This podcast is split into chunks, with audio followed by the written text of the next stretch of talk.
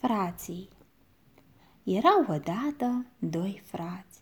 Trăiau în bună înțelegere și cu dreptate. Cel mai mare era însurat, avea copii, iar cel mai mic era flăcău.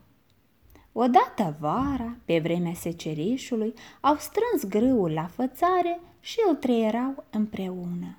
Grâul curat îl puneau în două grămezi, tot una de mari, pentru fiecare câte una. Într-o zi, la prânz, cel mai mare s-a dus acasă să mănânce, iar cel mai mic a rămas la fățare să păzească grămezile de grâu.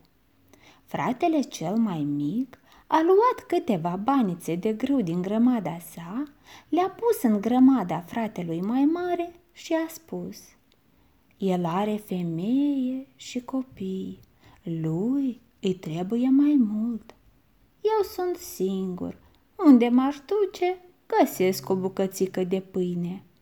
Fie partea lui de grâu mai mare.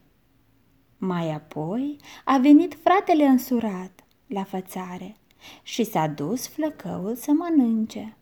Se uită fratele cel mai mare la grămezele de grâu și se gândește. Mie, mi ușor, sunt la casa mea, am femeie, copii, are cine am purtat de grijă. Fratele n-are pe nimeni, îi singur, n-are cine al ajuta. Ia să-i dau câteva banițe de grâu fie partea lui mai mare.